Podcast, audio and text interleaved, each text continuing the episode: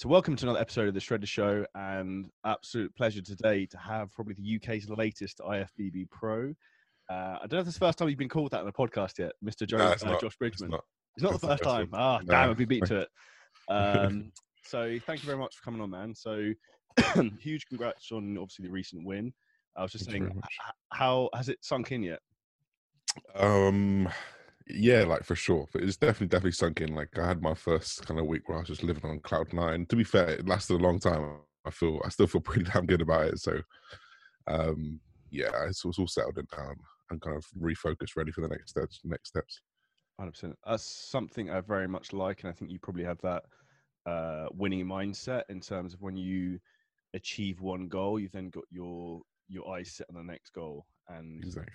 I don't know if Just- it's um, a mindset you've thought about, but when you're scaling the mountain of everything in life, sometimes you have to look back and uh, enjoy the view. And I guess you've probably been doing that last week or so. Yeah, for sure. Yeah, for sure. Yeah, but like that's the perfect metaphor for it. It's just definitely been a, a, a nearly three weeks now of just reflection of like the last ten years. Like I filmed a, a ten year transformation video the other day, and like going back over that was I was just like shit. Like this is ten years in the making. Like it's it's been a long journey, but loved every minute of it. Uh, something I'm fascinated to get your wisdom on. So, in regards to your goal from the very beginning and when you first started training, did you think this was possible? Uh, yeah, for sure, for sure, hundred percent. Like, I like when I first started. Don't get me wrong. Like, I think goals like should be set super, super high. But I also think like they can be a moving goalpost. Like with how you go through life and you kind of either overachieve or underachieve. Like, I think it's important to be to take yourself back down to the ground and make maybe go, okay, that wasn't a realistic goal. Let's reset things. Um, but like actually, like originally, I thor- thoroughly believed that I could be a natural IFBB pro. Like I, I thoroughly believed it, and I trained like that. Um, and then they had like a little bit of a tweak in the rules. Basically, they just said you need to be a pro physique to be a pro, as opposed to you need to have potential to be a pro, and you can have a pro card, which makes sense. It makes better sense. So for me, I was like, okay, I definitely have the potential, but I probably can't quite get there without the without the obviously the assisted route. So that was when my goalpost shifted from okay, I can't do this natural pro. Am I going to go full send? Uh, Obviously, after three or four months of deliberation, and obviously the three or four years of thinking about steroids, as every bodybuilder does, uh, I, I jumped in and I was like, "Cool, my goalpost has moved to actually, and I'm going to do this assisted, and that means I'm going, I'm going the whole way." So, yeah That's uh, yeah, very much a committing to the process. Now, like rolling it back a little bit, how did you first get uh, started into training? I'm interested. um, all of it is through sport, really. I, I kind of just did the strength and conditioning stuff, um, like Olympic lifts and bench press and rows, kind of the, the typical stuff they'd give rugby players. Um, I kind of like the progression side of it. Um, got injured, uh, but was going to a university to play rugby. But because I was injured, all I could do was the strength and conditioning stuff. So I kind of just did that and fell in love with that kind of personal progression side of things. And then uh, literally just found the fitness YouTube side of things, found competing, understood bodybuilding, and then kind of just jumped into a competition.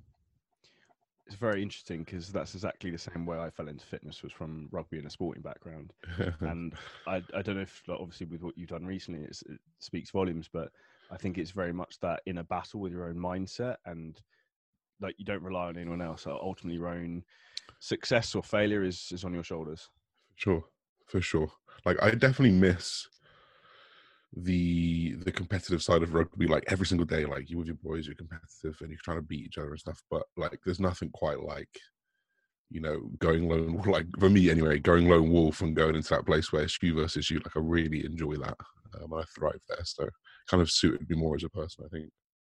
And, and going through obviously this journey i think one of the things you've done incredibly well which is one of the things we'll come on to later but how you, you've built your own personal brand is obviously the success you've had through youtube and uh, documenting your journey. How how's that like evolved and developed from over the years? Did you find a lack of confidence when you first started? Like people giving you maybe a bit of grief like why is josh filming himself all the time? Like any of that sort of stuff or Uh, you know what? Like, I probably wasn't faced with that stuff. I, I probably had the odd comment, like everyone does, but like not directly from my friends or anything like that. I just felt a bit awkward doing it in public. Like, I felt like I had that like public anxiety of just of thinking, what are they going to think about me? But no one, no one ever really said anything. Maybe the odd shout out of a window, but um, I wasn't faced with like true like what are you doing? Like my parents never sat me down like what are you doing? Which a lot of people can be faced with that kind of stuff especially when you don't see any return until it's like six years later. Um, but i kind of had that dream in the back of my mind and, and don't get me wrong like i fell off that wagon plenty of times. Like i definitely had a few months where i didn't post and maybe there was a little bit longer here and there but i kind of always got back up on it and it was a thing um, that i could i could take somewhere. So um, yeah i never really got truly faced with like a you shouldn't do this, but it was always just like my own personal anxieties of thinking what about other people thought of me. That kind of made me a bit more hesitant. 100%. And uh, talking about hesitance, one of the things I'd be interested to find out would be what have your been your biggest challenges so far over like your 10 year journey of, from where you start to where you are now, for example, say from uh, maybe like a training point of view, mindset point of view, just challenges of like relationships, family, social media? Um, I think the hardest things, like, there's definitely an impact on on relationships, especially as I started getting a little bit more serious, a little bit like, no, this is like I need to treat this like a job, you know. And when bodybuilding's a job, it's a twenty four seven job. So that kind of all encompassing mindset, and especially me, like I'm quite a very, I'm very fixated on on on. I can make myself very fixated on a goal. I'm not going to stop until I get there uh, it can affect relationships. Um, you know, obviously it's straining. I'm sure you know you've been through like a high deficit before. It's straining on relationships. You're you you can become a shell of your own person when you're going to those depths of body fat. Um, obviously, like you, I've got a fantastic relationship, and I'm lucky to have someone to support me. But it puts a strain on it. It puts a guilt on me. I'm still putting her through it you know so and it's, and it's not and i think the hard thing is it's not going to stop because i know that i need to get to where i need to go and i'm still going to do it next year and i'm going to do it the next year and it's still going to be hard next year. Uh, that's probably the hardest thing like off the top of my head um, that continual process of like just pushing the boundaries of, of, of what i can do on, on a relationship but that's probably the hardest thing yeah. What what do you do to try and mitigate that and like i know obviously you, obviously at the moment it's obviously difficult but you like to travel a lot. Mm-hmm. like, is it almost like go over and above and beyond in the times when you can do if that makes sense? For sure. Like there's definitely going to be a compens like there's going to be a little bit more of a compensation when you have the more freedom to do it. Uh, but i think a lot of it came within like the education of it because i think i've, I've learned this time like the first time i didn't necessarily educate my girlfriend on what potentially could happen like to myself and, and so there were times when of course, like I don't want to go anywhere near her. I don't, don't want to have sex. I don't want to, you know, I don't have that urge in me because I'm just trying to focus on surviving for like months at a time. She's like, "What's going on here?" And I didn't even educate her on that fact because I'm maybe a little bit young and naive. But obviously, coming into the second one, it's a lot more. I know what's going to happen, right? So a lot of like a lot of it just comes in like, this is what's going to happen. I could be a little bit like this. So in those circumstances, let's just react like this instead of this. And a lot of it has been that this time. A lot of it has been like, right, I just was a I was a prick then can we just work out why? Okay, that's because what you said there annoyed me. So just try and like say it like this instead. And she goes, Yeah, all right, cool. And then just doesn't say it that way and it doesn't annoy me. Like it's like there's little things that are just ridiculously piss you off for no reason, which you cannot help. You just change them. And so a lot of it has been in the communication this time, um, which perhaps we didn't have the first time. I think uh I think nearly everything, whether it's uh business, fitness, family, whatever. Every fault, anything that goes wrong is generally 99% of the time is always down to communication. So I think you very much hit the nail on the head there. Um, exactly. And one of the things you said was in terms of like experience. I think every day I learn the importance of life experience, but I don't know if you're the same. When I was younger, I was like, fucking needs life experience. Like, you know, you're young and you're like, oh, you know everything. Um, in that terms of things, to turn things on the head in terms of like a training and a nutrition side of things, who's been the biggest influences on you so far to, to steer you in the right direction because I think a lot of people get taken down the wrong avenue trying to come to the sport. For sure. Um, I think like the obvious choice would be Cal, my coach. Mm. Like he's obviously taken me on leaps and bounds over the few years, but beyond that, like obvious choice, I was looking for that better information always. Like I had a hunger for more information, so I didn't like. I didn't just settle at the guy whose video had the best like thumbnail. I kind of like actually went a little bit further in and I'd find people like Jeff Nippard who are really thinking about bodybuilding rather than like. And there's a few aspects of bodybuilding that people go through. There's the people who are, you know, they, they write down every single thing in their notebook. They f- write down how they feel about the set. They write down how they feel that session. You know, I'm a bit more past that. I just write it in my phone. I'm cool with that. And then you have people who just go by feel. Like, there's so many layers to it and I wanted to go through all those layers. So people like Jeff Nippard had a huge influence on me because of the science that he brought to it to a mass scale Uh, and then even like the more bro stuff like Guzman and August used to do it back in the beginning. Like, you know, obviously if efficient macros worked and stuff, but there's better ways to do it now that, that now we know a little bit more.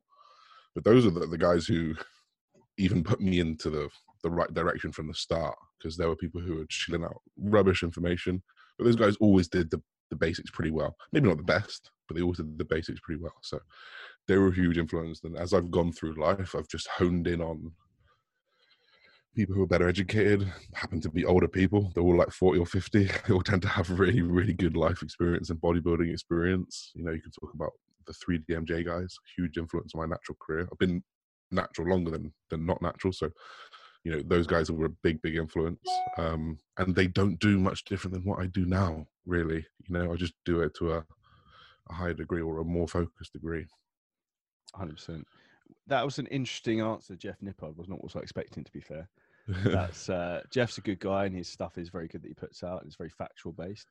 Would you say that's very much your approach from a nutrition and training side of things is very much a a science-based logical approach? Yeah most of the time there's definitely a sprinkle of i feel that though. You know yeah, like yeah. i do feeling better there when i do it like this uh, but like a sprinkle of it like I, I, you know i try and bring in biomechanics and things like that you know why i think it was jeff because jeff just had like the combination of the thumbnail and title so he got into my he got into my algorithm so like that's probably why it was him he was like the first person i saw talking about it you know? but, that's yeah. uh yeah that's fascinating and, what was obviously your the biggest highs of your fitness career? Obviously turning pro. Like, what have been the other big wins for you so far in that that journey? What have been the other big milestones? Do you think? Um, I, I, think probably my first year assistant was a big milestone because that was the first year when like I really even hung with those big boys. Um, I always was just like you know I, I never did badly because my structure was good. I never really had a bad placing. fortunately, touch wood, because of the structure that I have. But I just never ever was even coming close to those first places ever, you know. So that 2019 was the true moment. I was like, okay, right, this dream is real. Like I can, I can taste it now. You know, I'm not there. I'm actually nowhere near there, but it's the first time that I can almost like grab that dream. Um, I mean, even before, like even the years before, I remember just feeling quite a little bit lost of like I'm so far away from that. I just got to keep going. I just got to keep going. So 2019 and then obviously 2021 two biggest moments. How did you find? Because obviously you did a very long off season as well, uh, eighteen months or so, wasn't it? Yeah, that was it. Uh, did you find that um, challenging in some respects, almost to have the patience to? You're almost like sitting in the wings. You feel like probably, I imagine, like just like you're almost like I don't know. I always think about like, like Dorian Yates back in the day used to be like hiding away in his gym, like killing himself. You're probably a little yeah. bit like that. Do you know what I mean? Like you're you're waiting to go all the time for sure to to a certain extent to a certain extent but like i i know this long game like i put in so much time naturally like i just knew that 18 months of assisted use was going to be like i knew that it was going to bring something really really good I, I, just i just i could i had this vision in my head i can see what it was going to look like and i just knew that if i took 18 months away so i, I didn't ever like maybe towards the end i was like hey i could do the prep now but it, you know a good 15 of those months i was i was head down ready to just I could I couldn't face losing that pro card. I couldn't I couldn't at any point. You know, in my head, I just I hadn't had a scenario in my head where I'd got second place. It was always first. I just needed to work harder every day. So I didn't really I wasn't worried about it too much because I was so focused for that goal. What was your biggest challenge during that period? Obviously, the last a lot of that was obviously with all of this COVID bullshit was going on. Um, yeah. And probably training here, there, everyone's like super stressed. how did that How did that affect you?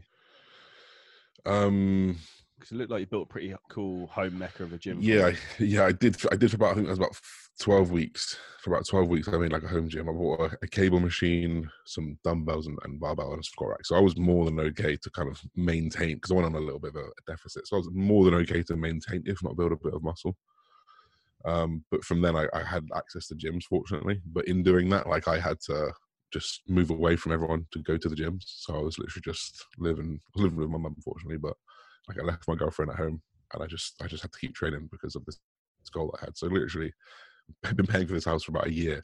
I've been in here about two months of the last ten months because it was just I just couldn't train anywhere near here. So there, there was a lot of there's a lot a lot of sacrifice going into it, and obviously people just see the videos of me training well and stuff. But like you know, I got a FaceTime with a girlfriend who I live with every night for six weeks at a time and not seeing her because of what I'm doing, and then I got the guilt of that, and it's just like it's just like it's all part of the it's all part of the journey and the sacrifice you make. But there was a lot going into it, so that was that was probably the hardest thing. I yeah. I don't know if you agree, but I had not slightly different scenario, but I ended up getting stuck in Dubai for a long story for like two months to start the year and had the same yeah. situation. My wife's obviously at home here, and a lot of other people were like saying to her like, "Are you not pissed and like really angry with Charlie not being at home?" And it's like, well, yeah. he, he's away, he's got to work, and this is what pays for everything. So for sure. Like, for sure. I mean, and my girlfriend's got the exact same mentality, but for me, I'm I'm a little bit more of a. I just I'm just like I just feel a bit bad though because so I just I put on myself a little bit hard. She's not bothered. She's got her own good lovely life here. That's good. How long have you guys been together? Uh, coming into our fourth year. Yeah, that's good. It's long long term. That's awesome to see. And it's I think yes. what's good about that. I don't know if you agree, and for anyone listening, that I think having a solid and stable home background in that respect just gives you a solid foundation for everything you want to do in life. For sure, I agree. Someone, someone who can just keep you grounded. Someone who's not within all the bullshit. You know, someone who doesn't get sucked up into social media and all the other things that, that come along with this type of job. It's invaluable. It's invaluable. Uh, it's one of those things. I think, and I've had a few things recently. Like, if you're going to have something that's going to put you into a bit of a meltdown automatically, you then know who you suddenly go running to, and then that yeah. really makes you then realize how important those people are close to you. Yeah, exactly, exactly. What was what was her reaction when you won? Have interest. You can hear it on the video, screaming, screaming. Yeah, it was it was an it was quite a nice moment because it ended up just me and her, and that was it. You know, so like after a long, long journey, a lot of sacrifice, it was it was really, really nice. Like she was crying, I was crying. I could see her, and it was the first time when I'm on stage. I'm in, I'm in a different world, and then when, when everything came back to it, I'd won. I'm looking for, I'm looking for her. See, she's just bawling. I'm bawling. I'm just like, I've done it. Uh, yeah, what a feeling, man. I could read it that day every day. I could, see, I could see the smile on her face for anyone who's watching the video of this. Um, in that regard, like sometimes, sometimes things like that can sometimes leave you a little bit not vacant because obviously you're super excited, but you build up this thing of like, oh, this is this massive goal, and then suddenly you get there, and yeah. then you achieve it. Like, oh, what's next? What, what yeah. was what was the? Did that happen to you at all? Out of interest? Yeah, I really was a little bit afraid of that because I'd hyped up this moment for so much. I had the time is now, you know, YouTube series, and everyone was following it, and there's this big pressure of this, this, this, and I didn't want to get there and be like, oh, actually, I'm just the same as yesterday. I am the same as yesterday, of course, but Uh, it was everything. It was everything I dreamed of, really, really, because I think because I have already set my bigger goal. Like the goal has, I've always wanted to go to the Olympia. Right? I've always said that. Like it may have been a dream. It may have been a really, really far away dream when I said it when I was a little natty boy, and you know, it was coming third in regionals and stuff. But like that's what I said before a pro card because I didn't even know what a pro card was. Like so for me to get a pro card, it really is just a stepping stone, but just a really big one because I know how hard it is and I know what I've put into it to get there. So yeah, for me it's just a huge like feels like a bounce pad. I feel like I've just got that, jumped on it and I'm going to the moon, you know. 100%. What would you say to anyone who's listening who is maybe the same as like young Josh when he started, who's thinking he's got like big goals and aspirations. Because I know a lot of young guys look up to you, like, yeah. and they. What, what would you say to them who maybe they've got big goals or things they want to achieve and they want to try and maybe emulate you? Not that I recommend people should try and copy other people, but like they yeah. look up to you for inspiration. Like, what would your advice be? I think um there's a there's a few things. Like for one, like don't let other people who may have like failed on their own like path you know their own dream like let you fail on yours because there's a lot of people who maybe have tried and failed and you know they're very bitter about it or maybe people just aren't in a good place in their life who are gonna just like forecast this energy on you that's just not going to be positive or conducive to you getting towards your goal. So i don't want don't want to confuse that with like ignore everyone and keep going regardless because sometimes those people who are really close to you you know your friends, your family, hopefully, who've got your best interests at, at, heart. Maybe you are going the wrong way. You know that does happen sometimes, and if they can pull you back, I wouldn't say just ignore them, keep going because you're, you know, one more rep, bro. Like that, yeah. that mentality. Fuck everyone else, yeah. Yeah, exactly. So it's not like that. So it's like you got to remain grounded, but slightly ignore a lot of like the noise because there's a lot of noise that can kind of drag you down, and just like stay very, very clear to that vision. Um, and as long as it's not hurting anyone, you know, just keep going and, and, and really, really stick to it. 100 percent agree with that. I think when I first started what I, I doing what I do with online stuff, I remember people saying like, "Oh, why is Charlie posting photos of himself topless on Instagram? Why is he doing X? Why is he doing Y? Like he's married, he shouldn't be doing this. This is inappropriate. Like blah blah blah." And then like, and I look back and I see those people now, and like, all the people used to like just call me a dick or whatever for doing whatever I do, and then they you see him now, and you know, you just give him like the, you just no one has to say anything, but you just know. And I must Exactly. imagine you've got a few people like that who might have like been a bit like that with you. with- Yeah, for sure. I, I had a troll the other day on YouTube. It was incredible. What a moment. He uh a long term troll. I know him by name. Like I know the name because he's come up so often, just gives me shit every single week. And he goes, "Ah, I think I'm gonna take back everything I've ever just said after I got the pro card. And I was just like, yeah, yeah, for sure. Uh, but I, I I let it wash over me at this point. Um, um I, I've I've I've seen what the hard work has done, and I know that none of those people were going to stop it. You know, so so you've got to take that mentality. Why do you think YouTube is so bad for trolling people? It seems to be the worst platform of anything I've ever seen. I have no idea really. It's, yeah, Instagram's not crazy, but there's a little bit. But YouTube's definitely the worst for whatever reason. You know why? It's because they can really get to know your personality on YouTube, so they can make a really smart troll. like they really like dissect your personality, and you're like, ooh, gets you thinking a little bit. But it's brutal on YouTube. What, what would you say to anyone who, who suffers with that, or is a, a new YouTuber or anyone like that, for example? Uh, it's difficult, man. It's really, really difficult. I think um, only show what you want to show. For sure, for sure. Like I used to put my put uh, Amy, my girlfriend, on um, quite quite quite at the start, just because it's quite nice to have that family, you know, family vibe. And she used to get comments all the time, so I just don't put her on anymore. And it was brutal. And she just was someone who didn't want to see that and didn't couldn't take that, regardless, you know. And actually, after those comments, it was months and months of scrolling, you know, comments to see what else people had said because it didn't necessarily go down very well. So definitely pick what you want to put on there because once it's on there, it's it's on there. Um, so that was definitely something to navigate. Um, but yeah, pretty much. I, I, it's it's it's really difficult because as much as you want to ignore it, you you, you know you read a hundred comments, you hear, hear that comment, you, hear that uh, quote, you read a hundred comments, it takes that one to stand out. That just you just go to it and you go, why did you say that? And it gets you thinking, and you've got to fight that urge as much as possible. Um, but you will get numb to it. As brutal as that is, you will just become numb to it. I just I, I can literally just scroll past horrible comments now, and just not even not even acknowledge them, as good or as bad as that may is as that is. It's uh, someone explained it to me from a business perspective. Is like, and I've had to get used to this a lot. Is that five percent of people in the world are generally crazy. So if you've got a thousand customers, it means fifty people are going to be like lunatics. yeah, So you have to accept that this is just going to be part and parcel of things. And yeah, with YouTube, like you are, if you're getting shitloads of traffic, then you're going to be getting a, like five percent of those people are going to be crazy. So for sure. you have to accept- you just yeah. As difficult as it is, it still affects. I think everyone when you read things like that, no matter who you are. Hundred But percent. it's um, I don't know. If I think that's just people lashing out because their own insecurities generally. Has to be. I just got to think like, like, think about it. Can you can you imagine going on there, someone you don't know, and writing that type of comment? Like, think what type of mindset you have to be in to go and do that. Like, you've got to be. I feel sorry for them. That's you know, I see that comment. I'm like, ah, you must be in a bad place. You know. Hundred percent.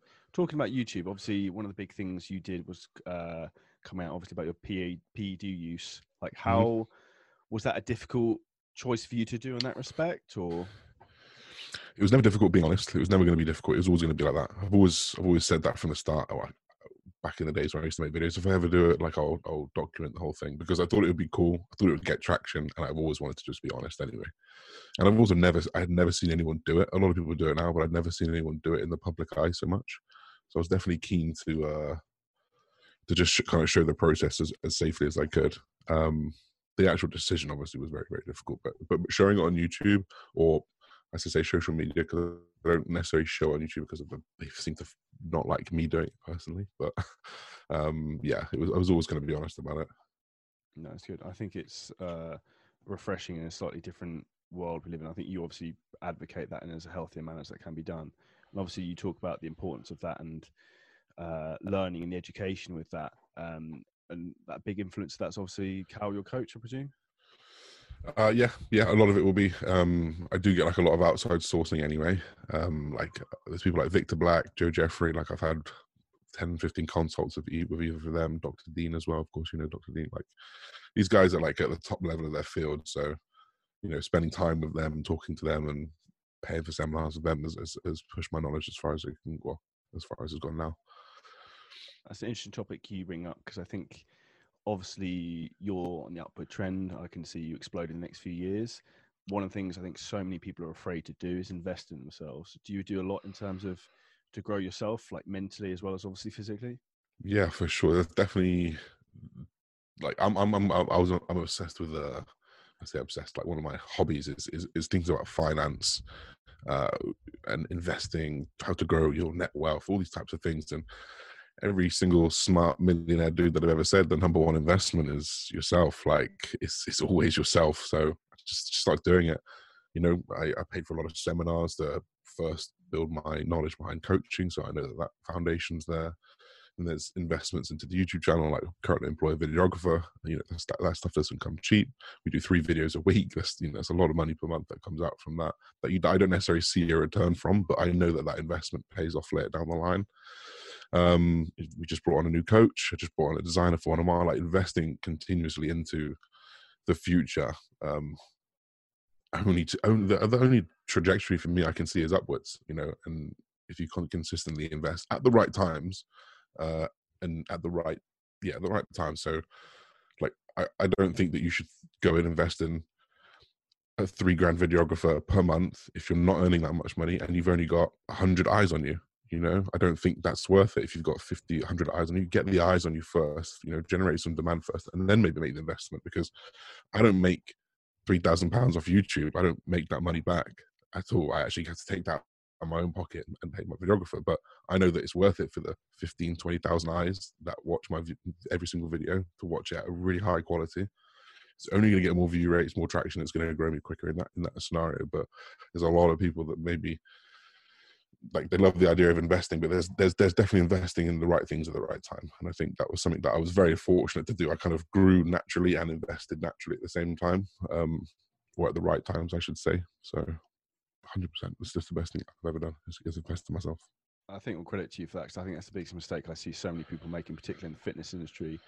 So many people are so afraid to put money into themselves to grow or to improve their business. And like all I do as soon as I make any money is plow it back into whatever I can because it's like you're either buying money or time. Uh, you're either buying time or you're improving your systems or whatever else you have, and like exactly. either you're winning. And if you're you're testing or trying something, there's a big thing I believe and It's um, you either you win or you learn. Like either works or you learn doesn't work, so then you yeah. know try something else. So uh, there's a lot to be said for that. I think. Hundred percent. Agreed.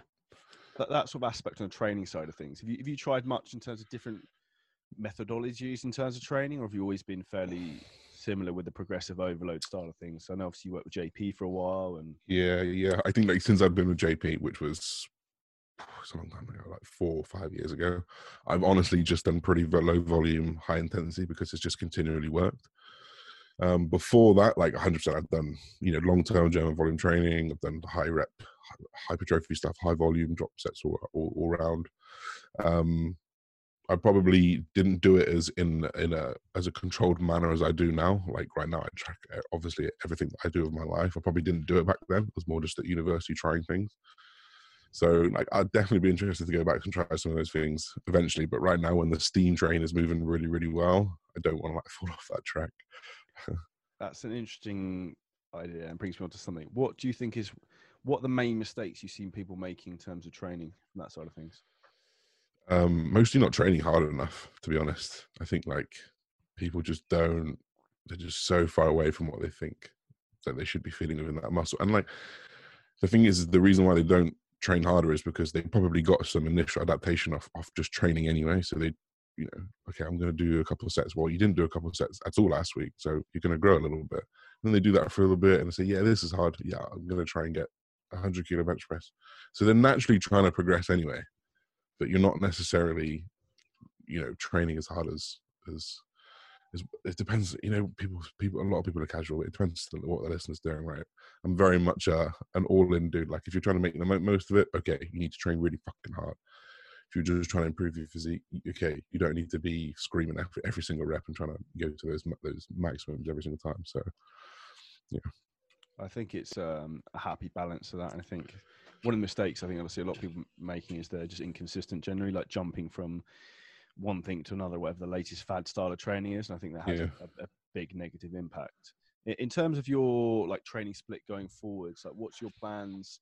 Like for now, your Olympia off season uh, in terms. I think that's first time that's been said. In terms of that, and uh, from a nutrition side of things, from a training side of things, what, what's the, what's the the game plan going forwards?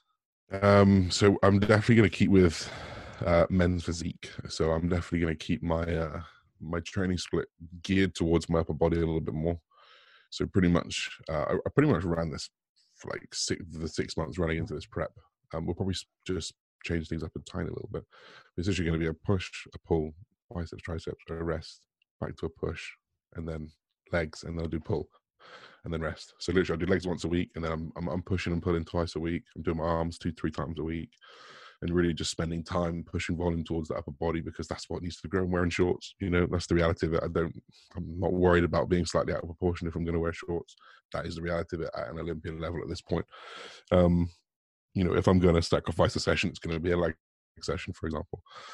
Doesn't mean I'm not going to catch up later in life, but for now, um, in terms of food, like just just just push back up, and we'll probably we'll probably push quite hard until the end of the year.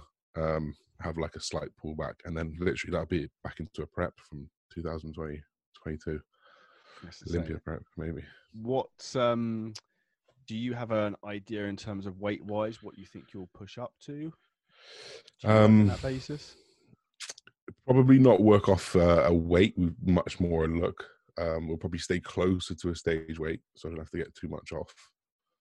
Um, but we do. I do want to put three or four kilos of muscle on for sure. Like, I, I, if I could be 100 kilo on stage, I think that would be a good place for me to be. What were you when you won? Uh, I was 90, 96 ish. What was the peak of your off season? Were you like 116 or something? Yeah, 116. 116. Yes. So 20 kilos. And did you find that difficult to shift? Well, I was supposed to compete. Um, the the weekend I got my pro card was supposed to be my first show, but I jumped in three weeks earlier after 14 weeks of dieting because I was pretty darn lean or lean enough for a regional, which I had to do.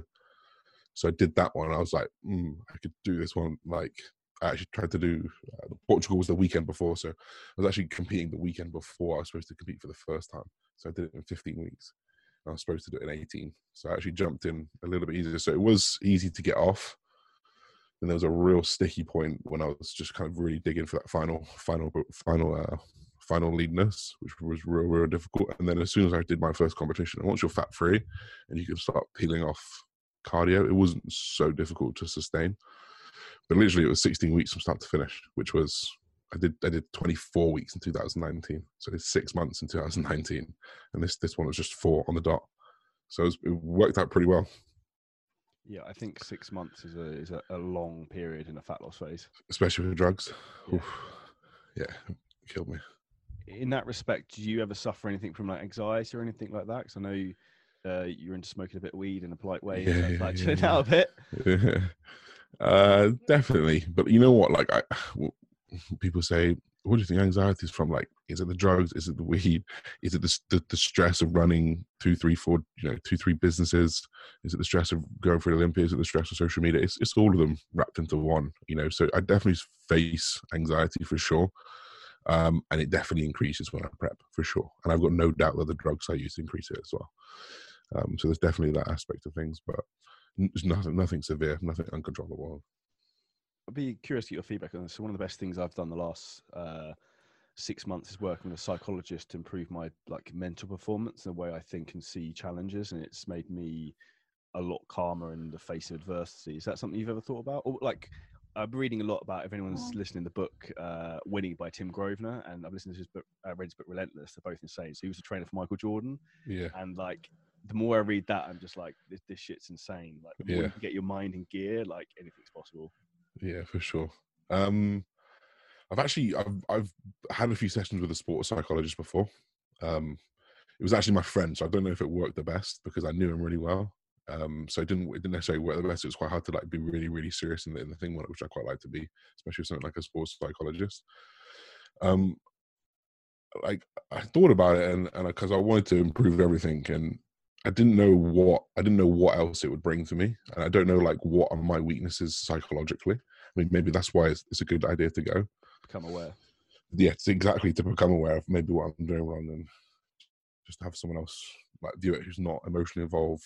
You know, because I don't have loads of close friends. I have my girlfriend and maybe one or two people that I talk about things with, but that's a very emotionally close group. So to have someone who can who can take, I've, I've definitely thought about it. I think it's I, I never know where to start on or where to look. You know, I would suggest for yourself and anyone listening, it's probably the best thing that I've done. And also, it's like I explain to clients all the time, like everything in life is just becoming aware of things, and then you're aware of. I don't know. You mentioned it earlier in terms of like pissing your girlfriend off when you're on prep. Like, Yeah. if you if you know what's triggering triggering arguments or stuff, you can then try and sort of stop the argument before it happens, before it escalates. So you put the Yeah, fire for out sure. before, it's, before it's even started. yeah, for sure. um, I, yeah, I think I think there's a lot to be said from that. And from a business perspective, I think there's a lot of benefit from that as well. Like I know one of the big things that I've been really impressed with watching the outside what you're doing is obviously the one MR brand that obviously you're building, which is quite a unique uh, project you have going on. Like, do you want to talk a little bit about that? Yeah, yeah, for sure, for sure. Um, so it is. I never know how to coin it because I never really, I never wanted to just be like a, a fitness brand that just makes clothing. Like, okay, here's our clothing, support me. Because I don't know, I don't know. It, it, it, that kind of thing has been done and done and done and done, and everyone is still going to do it, and they're doing it. So obviously wanted to bring a little bit more of the uh, the personality side to it and the mindset to it. So obviously it is a very mindset based brand with you know living that lifestyle of just just putting one foot in front of the other and, and, and building on that day in day out. Kind of how I've lived my last ten years really towards these these long term dreams and facing adversity day in day out. Um, but obviously there's the accessory game and there's like I have a very I don't say unique and I didn't bring it to the to the masses. I just well, maybe I brought it to the masses, but I didn't invent it. I didn't do any of this stuff. I've been taught this stuff from from from people, and because people watch me, they kind of just associate with me, right? So we do reverse banding to match resistance profiles, and there's things like cuffs that we do to reduce joint pressure, and these all these different accessories that have been not necessarily built for their purpose, but we've started using for their purpose um, to, to to aid our bodybuilding in a in a more scientific manner. And I've sort of just gone in and made them a little bit more specific and made them catered to us. And I've got this, I fou- found a niche. uh, You know, I found a niche in the accessories and making them a little bit more unique, making making them very very affordable as well. I noticed that there's a big, a, you know, big big upmark that these guys are doing. So made them more affordable, made them look really really nice, and like we're slowly but surely, you know, doing really really well in the accessory game. So it's kind of accessory, but also the clothing mindset brand, and we're just building it into, you know, hopefully the next big thing. Yeah, I think um, one of the things I've seen that you've done is really, really cool. I've been meaning to buy a pair of the the wrist cuffs because everyone uses like the ankle ones, and I use the ankle ones that I've got from another company, and it's just like Like cardboard. yeah, they're like cut your wrist, not cut your wrist, but just uncomfortable and they're too big, and they're not really Yeah, designed yeah. for purpose. So For sure. I think uh, all credit to you for bringing out something that's actually specific to what people actually want to do with them. For sure. It's been crazy. Like we sold two thousand pairs of them, like plus. Jesus so, Christ! So like so they're everywhere, you know, like this they're everywhere. And like we've got a back backlog of people trying to order them at the moment. So we've just got we can't manufacture them quick enough. It's crazy. You uh going to be next Mark Bell of the UK then? I had Mark Bell on the podcast as well. So he's a good guy. Oh, really? good about stuff like- yeah. Yeah, maybe, maybe like there is there's a I mean, there's a market to it. Like, I mean, there's obviously Strength Shop and there's companies like that that are doing accessories, but they're just like the shop, not necessarily associated with someone. So, I don't know. I don't know. I just I just want to bring good products to the to the masses, and that's What's what's the the lineup in terms of next products you want to? Do you have anything else in your vision board of things you, you're going to bring out that you're happy to talk about? Uh, yeah, yeah. There are some things I can say. Um, so we got um, so you might have seen a lot of people use two ropes extended because they're trying to reduce the the, the force angle so they can reduce the pressure that way. So we've just got an elongated rope that we've made, personalized to one of our. I don't know why no one's done it so far. I mean, I've seen a few long ropes here and there, but if we can just make the household in every gym, you know, I'll, you know, I've got, got a lot of gym contacts, so if we can get into every gym. Um, what else have we got? Um, I'm trying to think off the top of my head. We've basically got the whole reverse band set up. We should be all all all custom, all a little bit better than, than the normal stuff. Like a kind of customized some daisy chains, so there's a little bit more options that you can use and stuff. We've got the carabiners done. It's basically just a, a starter kit of biomechanic biomechanics, literally, and how to manipulate things. Kit to get massive from one MR. Yeah, exactly. Coined. So, in terms of from a, a, social media perspective and your YouTube business side of things, what's your your plans with that? Because obviously you're, you're growing very quickly on that, and obviously you, you said you've obviously got a full time videographer, which is awesome. Is that just to more document your lifestyle, more in terms of like I don't know, like Christian Guzman style, like with Nabil, or like what's um, the thought process behind that? I definitely, I can definitely see myself more, more in the educational route, but not so much that it's solely educational. I'm hoping I can, I can kiss the education box, I can kiss the lifestyle box, I can kiss the box over here, and I can kind of have a feet in a few places, so I can pull from different audiences. Because I appreciate bodybuilding is very, very niche, and this, this, the time is now is very, very niche. I don't necessarily want to stray away from that niche because I think it's a good niche, and I'm doing well in that niche. But like, there's still some things that uh, I can talk about. I just want to make it a, hub of, of, of bodybuilding, you know, and a hub of all things of, of, of, of life improvement. And like we're sticking to three videos a week. I just want to keep that momentum from prep. It's very easy to lose momentum after a prep. Like it's, you know, you hit this huge high and then it's like, okay, we have to get the ball rolling for the next one. So I just wanted to keep it there. Um, and just grow it. Like I want 100k subs, I want half a million subs, I want a million subs. You know, I want to hit as many people across this world as we can. And like I talk about real shit. We're gonna, you know, I, I, the guys at the top of the game, I'm like, they don't know what they're talking about half the time. I can't believe it. Like, just get some good information out there. I've trained with a lot of IFBB pros, and not you, in the last, I can say not you now, in the last 12 months. And every time I, I get left a bit, def, not deflated is the right word, but I just end up thinking like these people are just genetic like freaks. Like, like you could just look at a dumbbell and just and grow. grow. Yeah. I know. But I'm hoping that we can come in and shake a few feathers and just be like, this is this is not making sense. Doesn't work for the average Tom, Dick, and Harry. No, you got to be a little bit cleverer than that. I think that's one of the things. I think you could be very much uh, a strong influence, in particular in the UK, in terms of shaking things up from that side of things, because I think there's a large percentage of people who still very much in like the bro science approach of let's just throw loads of weight around, get a pump, and then eat some food, and off we go. Like, yeah, for sure. Obviously, it works for yeah some people, the elite. Um, but I would probably say, or it, it works, but it might not be optimal. Put like that. Yeah, exactly, exactly. Well, hopefully that's the goal, just to keep climbing that ladder and climbing that social ladder, and trying to do what we can do. Hundred percent. In terms of your network of people around you, obviously, I know you do a lot of content with.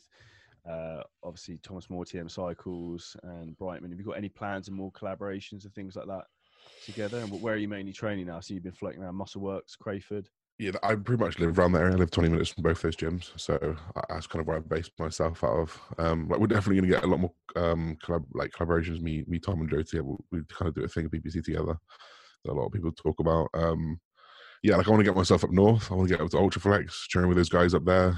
Um, the, the giant, I'll have to get get with them. I want to, I want to go see the UK guys. You know, before like fly off around over. Let's, let's let's like get the UK team together and do some collaborations because like no one ever really does that. So like I think it'd be good to bring and we will train like that now, which is really good. Like the guys who are slowly but surely at the top of the game, like are actually just training like that now, like of the UK game that is, you know. They're actually just training like that and eating like that and talking like that. So it's good, you know.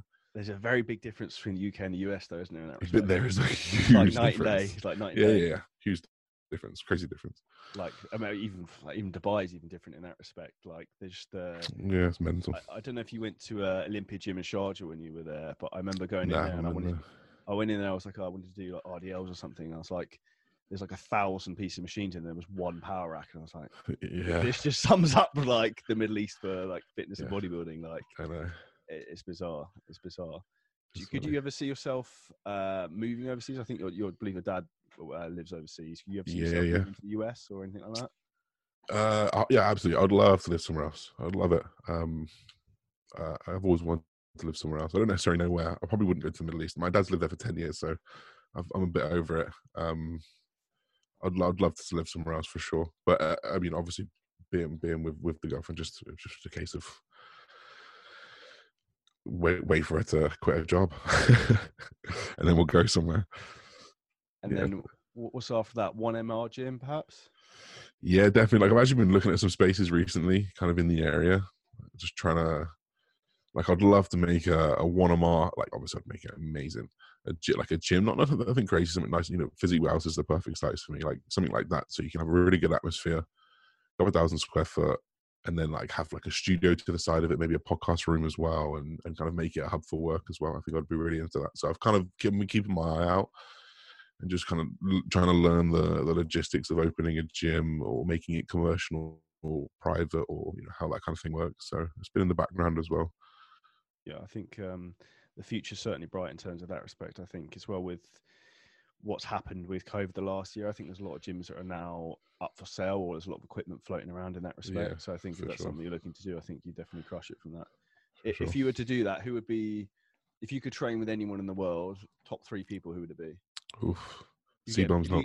If you get them to C-bomb's come to not one, one. one MR gym, Yeah, bomb would be at the opening party. Uh, um, um, I'm trying to think.